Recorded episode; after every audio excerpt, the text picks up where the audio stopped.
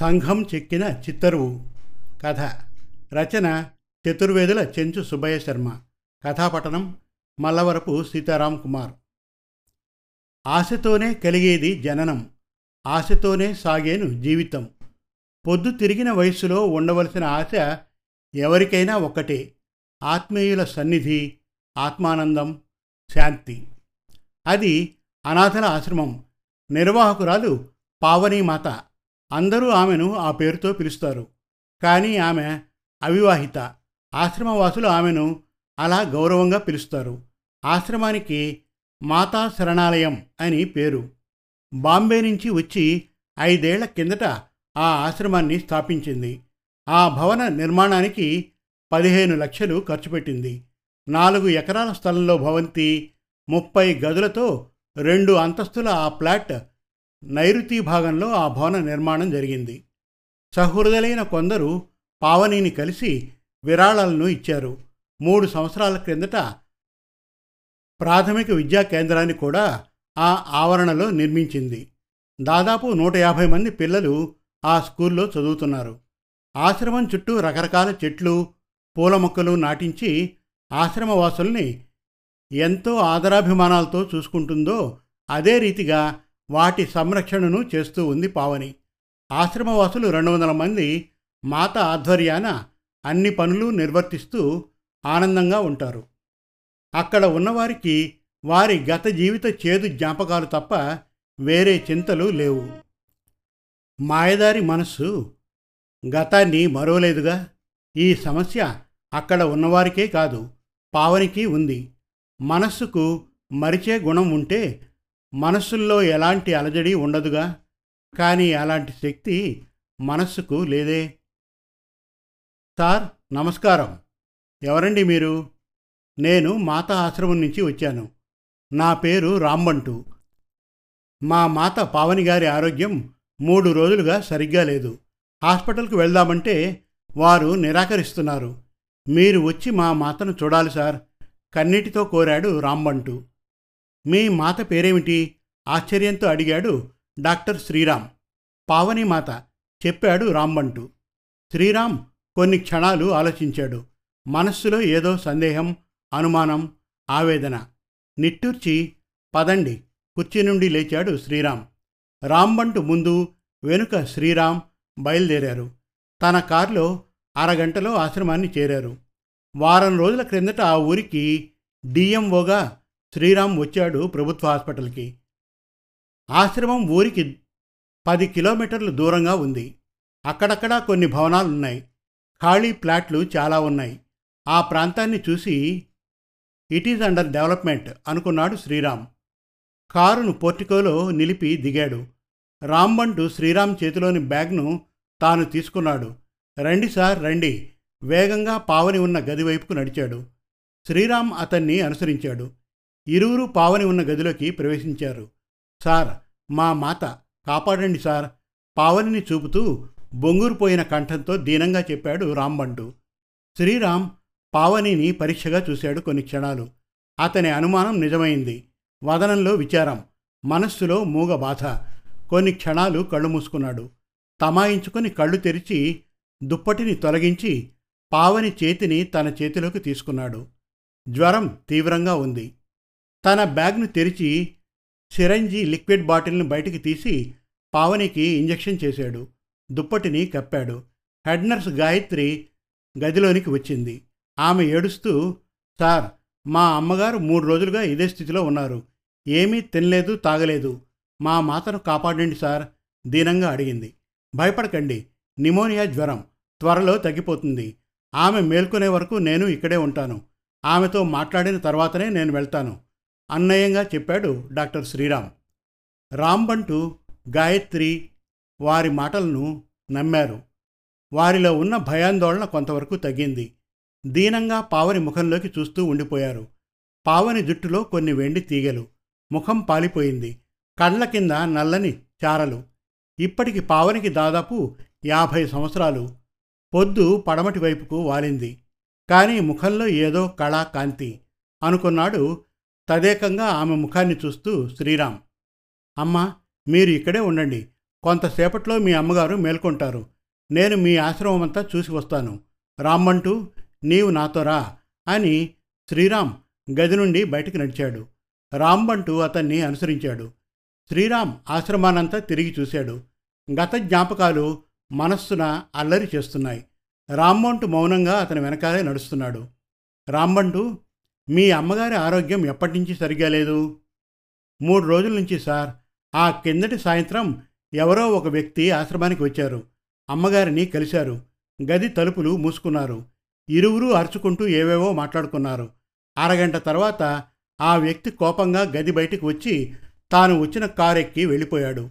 నేను అమ్మగారి గదిలోకి ప్రవేశించాను. బోరున ఏడుస్తున్న అమ్మగారిని చూశాను. ఏం జరిగిందమ్మా? అని అడిగాను. ఏం లేదులే. నీవు వెళ్ళి నీ పని చూసుకోపో అని అన్నారు. ఆ రాత్రి వారు ఏమీ తినలేదు. గది నుంచి బయటికి రాలేదు. తెల్లవారి మేము చూసేసరికి జ్వరంతో బాధపడుతున్నారు. డాక్టర్ని పిలుస్తామంటే వద్దన్నారు. మూడు రోజులుగా వారి స్థితి అలాగే ఉంది. నాకు ఏం చేయాలో తోచక మీ దగ్గరకు పరిగెత్తుకొచ్చాను. మీరు నా మాటను మన్నించి నాతో వచ్చారు. మా అమ్మగారిని కాపాడారు. మీ రుణాన్ని మేమంతా ఈ జన్మలో తీర్చుకోలేం సార్. శ్రీరామ్ కాళ్ళు పట్టుకున్నాడు రామ్మంటూ అతన్ని భుజాలు పట్టుకుని పైకి లేపి ఒక డాక్టర్గా నేను నా కర్తవ్యాన్ని చేశాను. నేను మీలాంటి మనిషినే చిరునవ్వుతో చెప్పాడు శ్రీరామ్. అతని మనస్సులో ఆ వచ్చిన వ్యక్తి ఎవరై ఉంటారు? అతనికి పావనికి సంబంధం ఏమిటి? వాడిని చూసి పావని అంతగా ఎందుకు అప్సెట్ అయింది? ఏదో బలమైన కారణం లేకుంటే పావని ఎందుకు ఇంతగా కృంగిపోతుంది? అన్నీ సమాధాన రహిత ప్రశ్నలే. గాయత్రి పరుగున వారిని సమీపించింది. సార్ మాత మేల్కొన్నారు. మిమ్మల్ని చూడాలంటున్నారు ఆనందంగా చెప్పింది. శ్రీరామ్ రామ్మంటూ గాయత్రిలు ఆ గదిని సమీపించారు. వారిరువురిని చూసి శ్రీరామ్ నేను పిలిచినప్పుడు మీరు లోనికి రండి అని చెప్పి మెల్లగా తలుపు తెరిచి పావని ఉన్న గదిలోకి ప్రవేశించాడు శ్రీరామ్. తలుపును మూశాడు.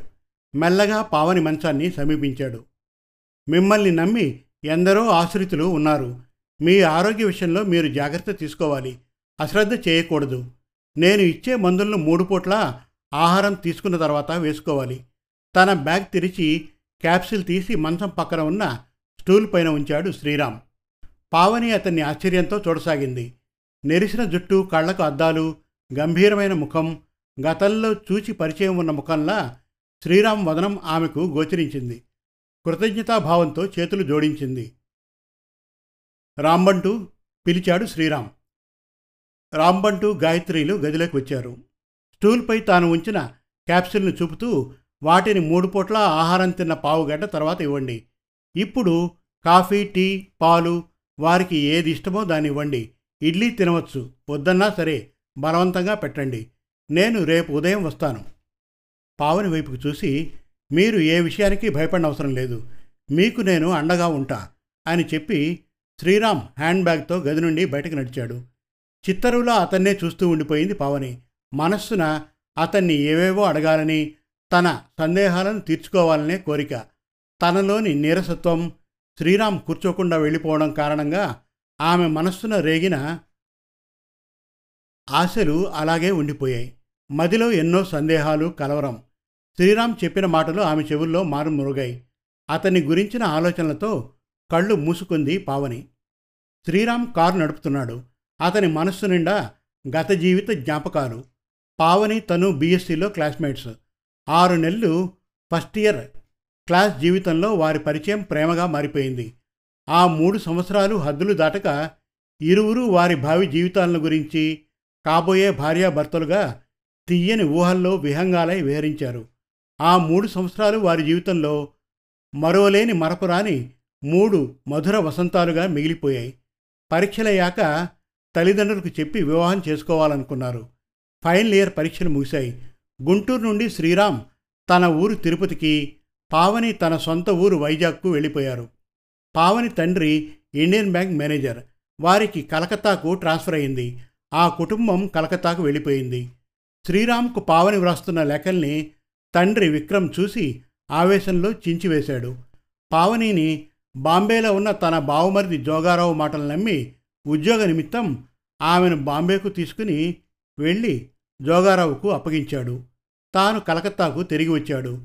తల్లిదండ్రులకు తన ప్రేమ విషయం చెప్పి వారిని ఒప్పించి పావని కోసం శ్రీరామ్ వైజాగ్ వచ్చాడు. వారు కలకత్తా వెళ్ళిపోయారని తెలుసుకుని అక్కడికి వెళ్ళి పావని బాంబేలో ఉందని తెలుసుకుని బాంబేకి వెళ్ళి పావని కోసం గాలించాడు. వారి చెప్పిన అడ్రస్ తప్పైనందున శ్రీరామ్ ప్రయత్నాలు ఫలించలేదు. నెల రోజులు అక్కడ ఉండి అతను పావనిని కలుసుకోలేకపోయాడు. భగ్న ప్రేమికుడై తిరుపతికి తిరిగి వచ్చాడు. ఆ తర్వాత ముప్పై సంవత్సరాల అనంతరం చిత్రంగా ఈనాడు ఈ స్థితిలో శ్రీరామ్ పావనిని చూశాడు. అతని మనస్సులోని భూతకాలం చెదిరిపోయింది. వర్తమానం నిండిపోయింది. గుడ్ మార్నింగ్ డాక్టర్ గారు నవ్వుతూ చెప్పింది పావని. శ్రీరామ్ ఆమె ముఖంలోకి కొన్ని క్షణాలు పరీక్షగా చూశాడు. అతని కళ్ళకు ఆనాటి పావని గోచరించింది. ఏమిటి శ్రీరామ్ అలా చూస్తున్నావు? పేలవంగా నవ్వింది పావని. క్షణం తర్వాత కూర్చో నీతో చాలా మాట్లాడాలి అంది పావని. మంచం పక్కన కుర్చీలో కూర్చున్నాడు శ్రీరామ్. నేను మిమ్మల్ని ఇప్పుడు ఏమని పిలవాలి? మెల్లగా తల దించుకొని అడిగాడు శ్రీరామ్. నేను నిన్ను అని పిలిచానుగా నీవు నన్ను అలాగే పావని ఏమిటిదంతా? దీనంగా ఆమె ముఖంలోకి చూస్తూ అడిగాడు శ్రీరామ్. ఇహం నా జీవితంలో వీర విహారం చేసింది. నన్ను సంఘం చెక్కిన చిత్తరులా మార్చింది. ఆ సంఘం మా నాన్న అమ్మ మా మేనమామ జోగారావు ఇంకా ఎందరెందరో. ఒక రాయిని ఒక శిల్పి చెక్కితే అది అందమైన చిత్తరువు అవుతుంది. అనేకులు వారి వారి ఇష్టానుసారంగా చెక్కితే అది అందవిహీనమైన దిష్టిబొమ్మ అవుతుంది. నేను వారందరి వల్ల అలాగే మారాను. నాకు ఉద్యోగం ఇప్పిస్తానని మా నాన్నను నమ్మించి నన్ను బాంబేకు రప్పించాడు జోగారావు. నన్ను తన కామదాహానికి ఆహుతి చేశాడు. అంతటితో ఆగక దుబాయ్ పటాలకు నన్ను పాతిక లక్షలకు అమ్మాడు జోగారావు. వాడి కారాగారంలో వాడి ఆటబొమ్మల ఐదేళ్ళు గడిపాను. అక్కడే మరో మూడు చేతులు మారింది ఈ బొమ్మ. మరో ఐదేళ్ళు గడిచిపోయాయి. ఆ తర్వాత బాంబేకి తిరిగి వచ్చాను. నన్ను ఆ స్థితికి గురిచేసింది డబ్బు. నాలో ఈ సంఘం పట్ల ఉన్న పగ కోపం ద్వేషం తీరాలంటే ఆ డబ్బును నేను సంపాదించాలి. నాలో ఉన్న అసలు ఆకాంక్షలు తీరాలంటే నేను డబ్బును సంపాదించాలి. స్ట్రీట్ లైట్గా మారిపోయాను. కసిగా డబ్బును రేరాణిగా మారి సంపాదించాను. పదిహేను సంవత్సరాలు ఆ దాహంతోనే గడిపాను.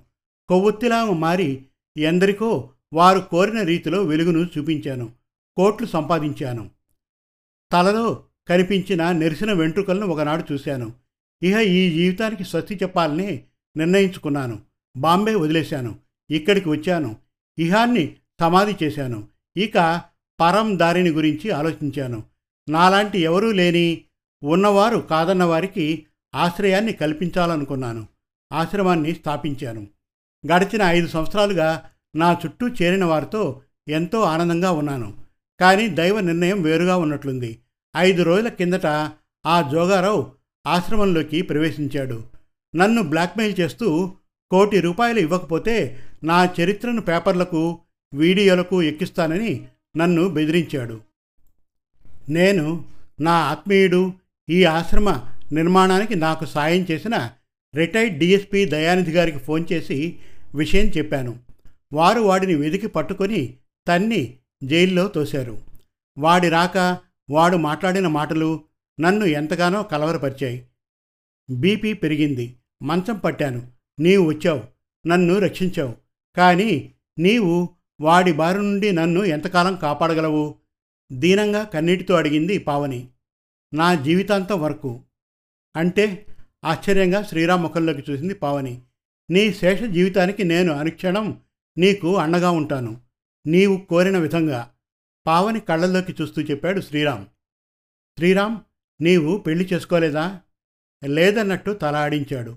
కారణం నీతో పంచుకున్న ప్రేమను ఈ జన్మలో మరవలేను కాబట్టి. ఆశ్రమ బాధ్యతల్ని దయానిధి గారికి అప్పగించి నన్ను తెలియని వారి మధ్యకు దూరంగా వెళ్ళిపోవాలనుంది నా కోరిక. దీనంగా కన్నీటితో చెప్పింది పావని. నేను నీతో రావడానికి అవకాశం కల్పించగలవా? అభ్యర్థనగా అడిగాడు శ్రీరామ్. రాంబండు వచ్చి డిఎస్పి దయానిధి వచ్చారని చెప్పాడు. పావని ఆఫీస్ గదివైపు నడిచింది. శ్రీరామ్ ఆమెను అనుసరించాడు. ముగ్గురు ఆఫీస్ గదిలో కూర్చున్నారు. ఆ కిందటి రాత్రి స్టాంపు పేపర్ మీద వ్రాసి తను సంతకం చేసిన దాన్ని పావని దయానిధికి అందించింది. ఇకపై ఈ చిన్న సామ్రాజ్యానికి మీరే చక్రవర్తులు. జీవితంలో ఎంతగానో అలసిపోయాను. ఈ నా మిత్రునితో కలిసి దూరంగా వెళ్ళిపోదలిచాను. నా కోరికను మన్నించి నా విన్నపాన్ని అంగీకరించండి సార్. చేతులు జోడించింది పావని. దయానిధి తల ఆడించాడు. ఆ మరుదినం పావని శ్రీరాములు బదరీనాథ్ వెళ్ళిపోయారు. దయానిధి వారికి వీడ్కోలు పలికాడు. సమాప్తి. మరిన్ని చక్కటి తెలుగు కథల కోసం కవితల కోసం వెబ్ సిరీస్ కోసం మన తెలుగు కథలు డాట్ కామ్ విజిట్ చేయండి. Thank you.